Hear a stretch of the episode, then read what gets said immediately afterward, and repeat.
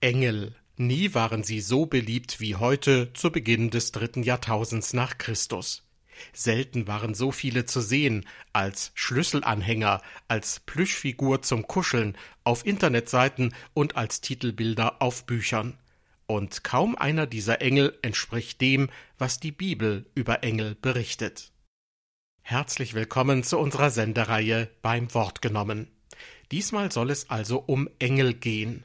Und angesichts der vielen Engel, die in Form von Abbildungen oder niedlichen Engelsfiguren herumschwirren, könnte man in Versuchung kommen, beim Lesen der Bibel die Engel einfach außen vor zu lassen. Aber das geht nicht, wie Pastor Dr. Stefan Jung aus Gundelfingen gleich darlegen wird, und zwar anhand der Weihnachtsgeschichte aus dem Lukasevangelium Kapitel 2. Wer dort die Engel überspringt, sie aus Scham verschweigt oder eliminiert, der wird einen nichtssagenden Bericht vorfinden, der es kaum wert ist, beachtet zu werden. Selten waren so viele von ihnen zu sehen. Auf Plakaten, Büchern, in Filmen, in Kaufhäusern und auf Internetseiten. Wovon rede ich? Von Engeln. Ein Weihnachtsfest ohne Engel ist kaum vorstellbar. In diesem Vortrag möchte ich mit Ihnen über Engel nachdenken. Ich frage, was meint die Bibel mit diesen Wesen? Denn letztlich geht unsere christliche Vorstellung von Engeln auf das Wort Gottes zurück.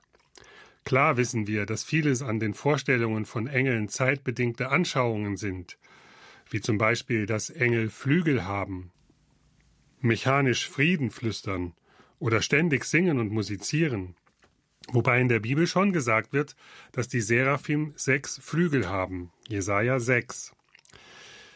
Eben deshalb frage ich, wie kann ich für mich einordnen, was in den biblischen Texten von den Erfahrungen dieser Mächte zwischen Himmel und Erde erzählt wird? Denn sie kommen immer wieder vor, die Engel, besonders in den Weihnachtstexten. Engel sind nicht unbedingt einfach lieb, und nette, niedliche Figürchen sind die biblischen Engel nie. Erst im Lauf der späteren Kunstgeschichte ist mit süßen Engelein und babyartigen Barockputten diese spielerische Vorstellung entstanden. Biblisch ist die Auffassung. Durch die Engel nimmt Gott mit der Welt Kontakt auf. Im Wesentlichen sind sie Gottes Kontaktorgan zu uns. Und Engel haben Anteil am Bösen, das in der Welt herrscht.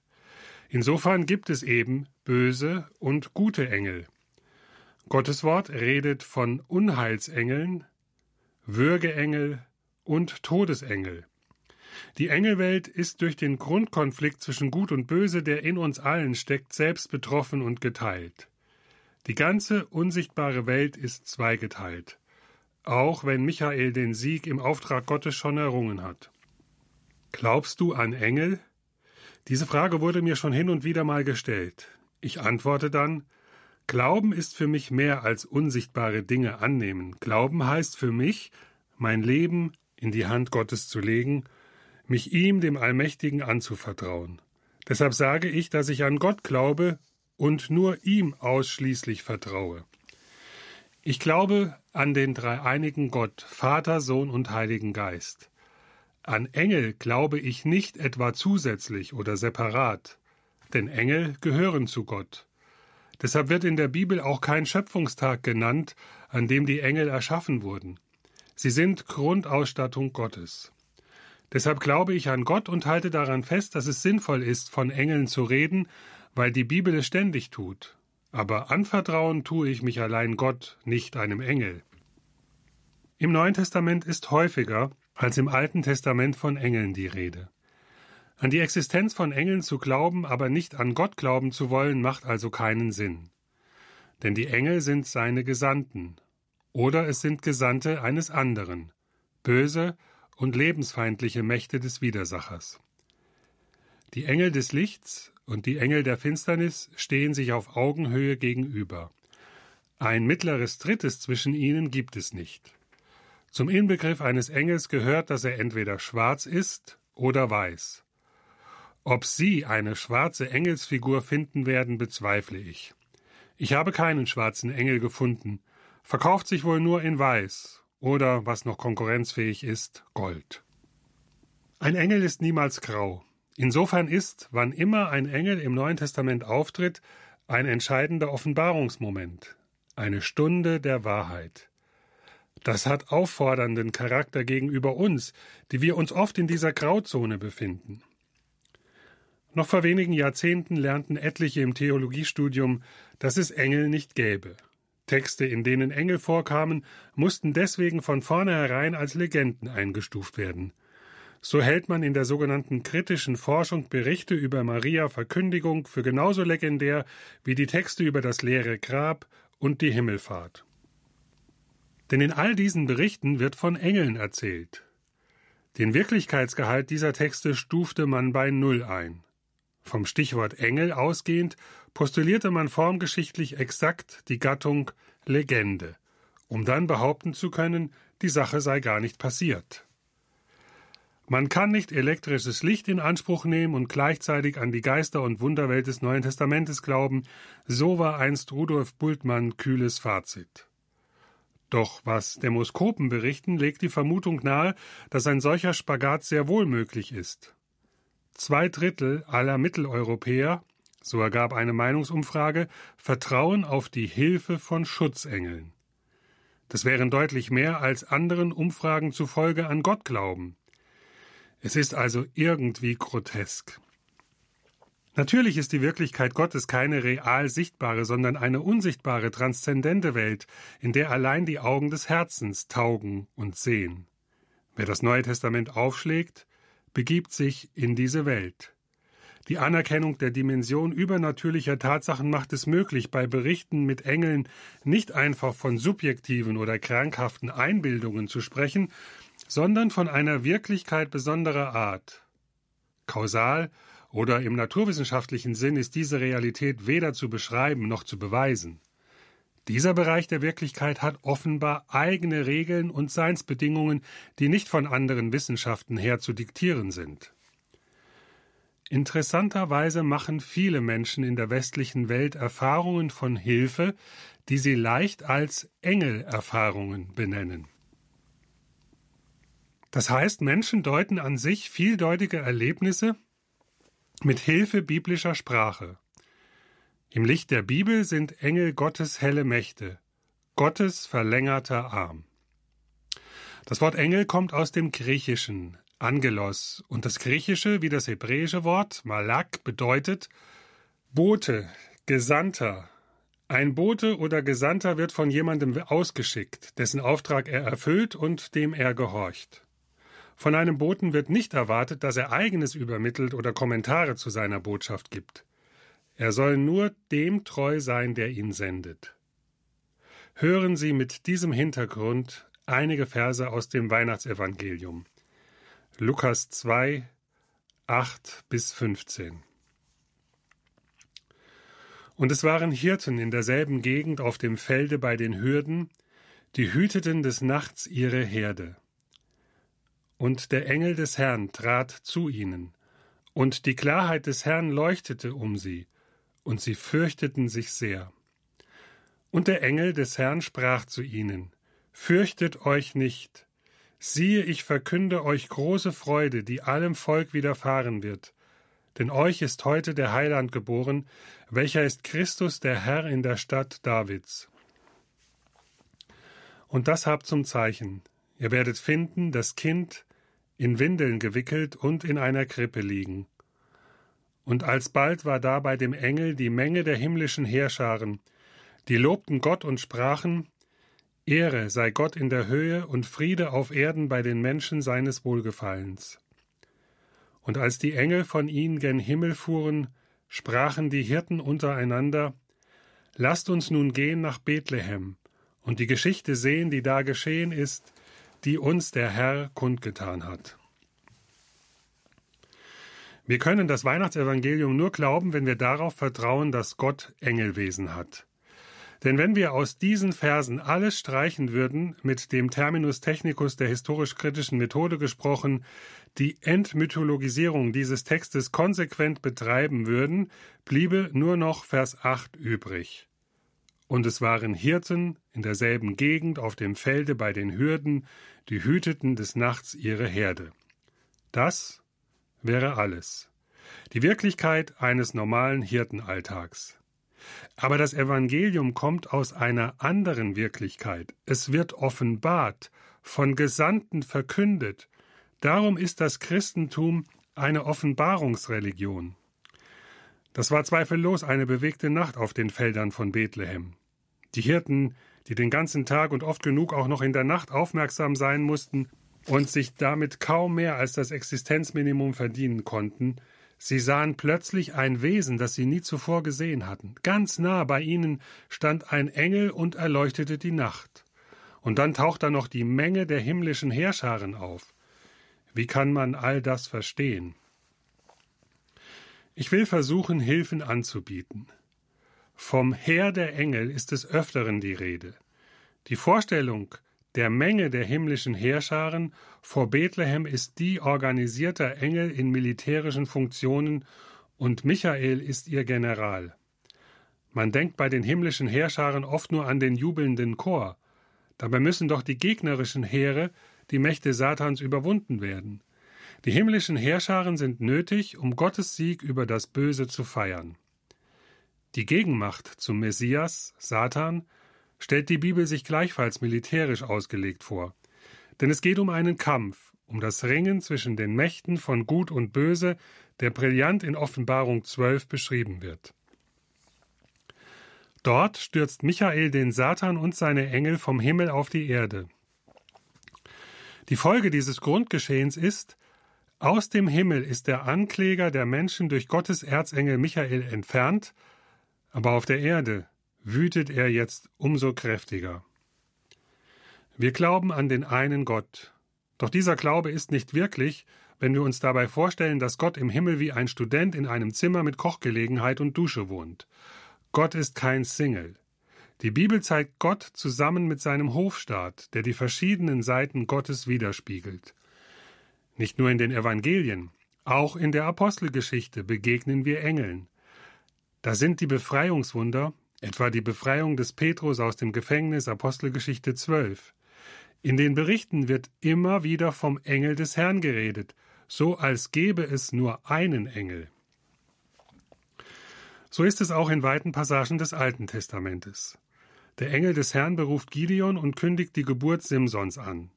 Sehr oft wird von diesem speziellen Engel Gottes gesprochen. Andererseits ist es typisch für die Berichte über Jesu Auferstehung und Himmelfahrt, dass es jeweils zwei Engel sind, die den Frauen oder die Jünger anreden.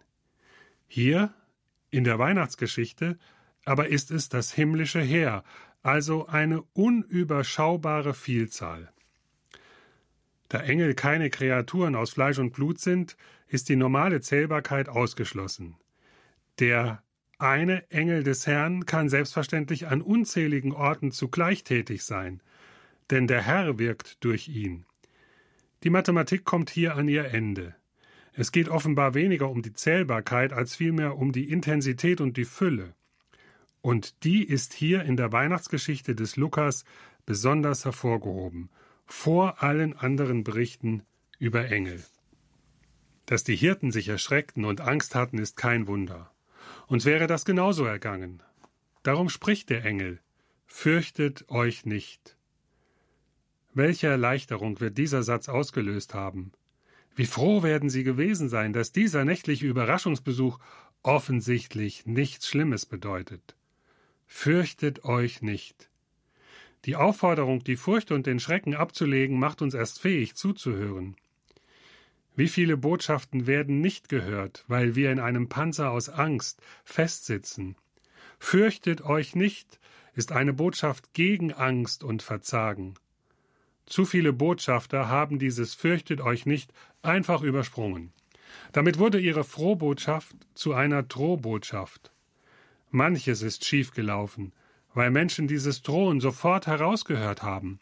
Und dann hat man reagiert, aus Angst vor Strafe, aufgrund moralischen Drucks oder aus sozialem Erwartungsdruck und ist gezwungenermaßen auf das Evangelium eingegangen. Wundern wir uns dann, wenn manche Menschen die befreiende Kraft von Jesus und die Freude des Evangeliums nie wahrgenommen haben? Wer gute Botschaft verkündigt, versetzt Menschen nicht in Angst und Schrecken. Wer frohe Nachricht überbringt, übt keinen Druck aus. Das sollten wir denen überlassen, die Macht ausüben und zwingen wollen, den Despoten und Gewaltherrschern, die Menschen ganz bewusst in Angst versetzen. Das war das Mittel des Despoten Herodes. Aber weil Gott längst die Macht hat, die in der Tat Furcht einflößt, deshalb beginnt sein Reden zu uns nicht mit Fürchtet euch, sondern mit Fürchtet euch nicht. Wo Gott redet, entsteht eine Basis des Vertrauens.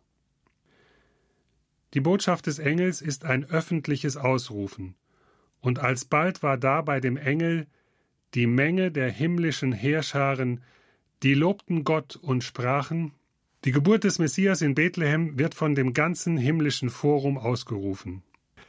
Dass die Engel so reagieren, zeigt, dass es sich um den wesentlichen Akt der Heilsgeschichte handelt in Konkurrenz stehen zum römischen Reich und Kaiser. Denn die Ehre Gott zu geben und nicht dem Kaiser und gleichzeitig den Frieden auf Erden auszurufen, war ein purer Akt der Provokation. Friede auf Erden, Pax, Friede war das besondere Markenzeichen und das Prestigesymbol des römischen Kaisers. Frieden wollte jeder römische Kaiser als sein Verdienst in Anspruch nehmen. Den Frieden auf Erden zu bringen, war von daher ein Frontalangriff auf die bestehende Ordnung. Es war die Bildung einer Gegenöffentlichkeit gegenüber dem kaiserlichen Anspruch, weil er das Gut des Friedens für sich in Anspruch nahm. Der Engel charakterisiert seine Neuigkeiten als große Freude. Denn siehe, ich verkündige euch große Freude. Diesen von den Propheten angekündigten Freudentag verkünden die Engel im Neuen Testament nicht mehr so schrecklich wie in Genesis 3, wo Gott einen Cherub mit flammendem Schwert vor das Paradies stellt. Die Botschaft ist jetzt, Gottes Zorn ist versöhnt, es wird Frieden verkündigt. Darum kommen die heiligen Engel nicht mit blanken Schwertern und großem Schrecken, sondern mit der Verkündigung großer Freude. Was wir im Kern zu sagen haben und zu geben haben als Botinnen und Boten Gottes, ist eine große Freude. Der Gott, der auf diese Erde kam, ist kein Jammerlappen, von dem wir anderen was vorzujammern haben. Er ist kein Gewaltherrscher, der mir Angst einflößt. Er ist ein Freuden- und Friedensbringer.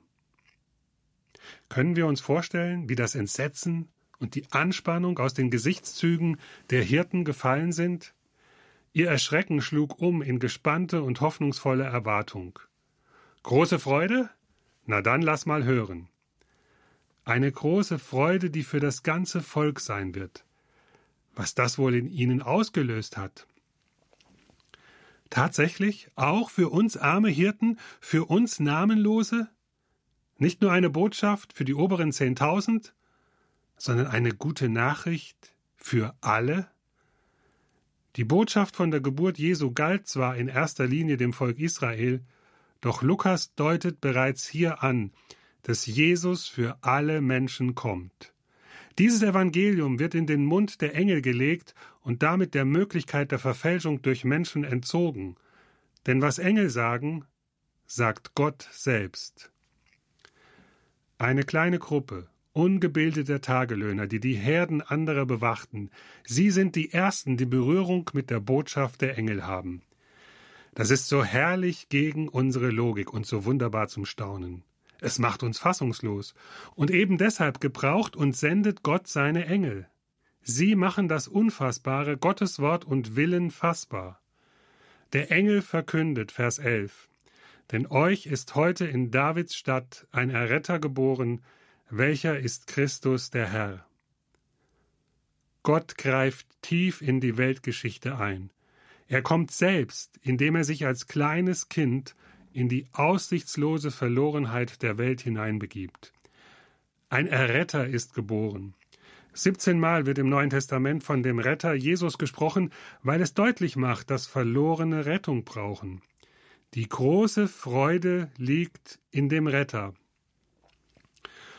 Advent und Weihnachten fordern uns heraus zu glauben, dass Gott in der unsichtbaren Welt die Strippen zieht und dass er dazu Engel und alle Mächte und himmlischen Heerscharen gebraucht. Das klingt irrational. Aber in der Bibel wird deutlich, dass Gott der Herr der Geister ist. Das heißt, er ist nicht nur Herr der sichtbaren Schöpfung, sondern auch Herr der unsichtbaren Schöpfung. Dazu gehören Engel, Totengeister und alles, was die Bibel Mächte und Gewalten nennt. Und Gott der Herr ist Herr der Geister, der ihnen befiehlt. Heute versteht man oft unter Engeln undefinierbare, irgendwie positive Mächte im Bereich interreligiöser Spiritualität. Da Engel nur Licht oder Strahlung mit sehr unscharfen Grenzen seien, tummeln sich in dieser angeblichen Wissenschaft Esoteriker und Geschäftemacher. Ich halte nichts davon. Es ist meist unseriöse Verführung. Das gilt besonders, wenn man mit Engeln therapeutisch arbeitet oder meint, sich auf Privatoffenbarungen, sogenannte Engelsbotschaften beziehen zu können. Im Internet stößt man auf alle möglichen Angebote. Eine Engeltherapeutin schreibt Die Engeltherapie ist eine spezielle Form des spirituellen Heilens, welche mir von den Engeln und der göttlichen Quelle übermittelt wurde. In der Engeltherapie nehme ich mit den Engeln und der göttlichen Quelle Kontakt auf und stelle mich als Mittlerin, Medium sowie als Kanal für die göttliche Heilkraft und die Energie der Engel zur Verfügung. Engel bestehen grundsätzlich aus reiner göttlicher Energie, welche alles, auch jegliche Materie, durchdringen kann. Was sagen wir als Christen dazu? Eigentlich nur das, was Paulus schon den Kolossern gesagt hat, Kolosser 2,18. Lasst euch das Heil von niemandem absprechen, der sich darin gefällt, in vorgespielter Demut nicht Gott selbst anzubeten, sondern die Engel und der sich dafür auf irgendwelche Visionen beruft, die er angeblich gehabt hat. Die selbstsüchtige Einstellung solcher Menschen bringt sie dazu, sich ohne jeden Grund aufzuspielen, statt sich an den zu halten, der das Haupt der Gemeinde ist. Gottes Wort ist bezüglich esoterischer Verführungen in einer interreligiösen Spiritualität sehr klar. Denn das Evangelium von Jesus ist auf dem Boden multireligiöser Kulte mit Engel und Götterverehrung entstanden. Der Engelboom scheint mehr und mehr eine freie Wiese zu werden, auf der man alles sagen, treiben und erfahren darf. Mit den Engeln zu dir selbst und deinem Seelenplan, Engelausbildung, Engelseminar, alles machbar, immer vorausgesetzt, ich zahle. Aber Frieden werde ich da nicht finden, denn der Friede hat einen anderen Namen, Jesus. Für viele ist Engelmeditation eine Möglichkeit dogmatisch unregulierter Frömmigkeit geworden, zu der die Kirche nichts zu sagen hat. Und so werden Engel verehrt und angebetet. Johannes berichtet zweimal in der Offenbarung, Kapitel 19 und 22, dass er von dem, was der Engel ihm mitteilte, so überwältigt war, dass er sich vor dem Engel niederwarf und ihn anbeten wollte. Jedes Mal wird ihm das deutlich verwehrt, ich, Johannes, habe alles gehört und gesehen, was hier berichtet ist. Überwältigt von dem, was ich gehört und gesehen hatte, warf ich mich vor dem Engel nieder, dem er das alles gezeigt hatte, und wollte ihn anbeten. Doch er sagte zu mir, Tu das nicht, ich bin Gottes Diener wie du und deine Brüder, die Propheten und wie alle, die sich nach der Botschaft dieses Buches richten. Bete vielmehr Gott an. Keine Verehrung für andere Mächte, und sollte Ihnen heute ein Engel erscheinen, dann grüßen Sie ihn und hören Sie zu, was er zu sagen hat. Aber anbeten ist nicht drin. Alle Ehre gehört unserem König Jesus und dem Vater selbst. Wer Gottes Wort ernst nimmt, wird sich von dem unheilsamen Sog, Engel zu verehren und anzubeten, fernhalten. Die Frage ist doch, sind Sie so fasziniert von Jesus und der Bibel, dass Engel sie nicht unangemessen faszinieren können? Der Hebräerbrief sagt es doch so klar, Kapitel 1, 4 folgende. Selbst im Vergleich mit den Engeln ist Jesu Stellung einzigartig. Ihm wurde ja auch ein unvergleichlich höherer Titel verliehen als ihnen. Oder hat Gott je zu einem von den Engeln gesagt, Du bist mein Sohn, heute habe ich dich gezeugt? An einer anderen Stelle sagt Gott, ich werde sein Vater sein, und er wird mein Sohn sein. Und dort, wo die Rede davon ist, dass Gott ihn, den Erstgeborenen, in unsere Welt einführt, heißt es Alle Engel Gottes sollen sich vor ihm niederwerfen und ihn anbeten. Wir brauchen einen klaren Blick, auch in Bezug auf die unsichtbaren Geistermächte. Dieses Feld ist, wie schon ausgeführt, zweigeteilt zwischen Gut und Böse. Jesus redet in Matthäus 25, 41 vom Satan und seinen Engeln, für die ein ewiges Feuer vorbereitet ist. Auch Petrus spricht von Engeln, die gesündigt haben und von Gott abgefallen sind, 2. Petrus 2,4. Und Paulus redet von Engeln des Satans, 2. Korinther 12,7 folgende, die wie Engel des Lichts auftreten.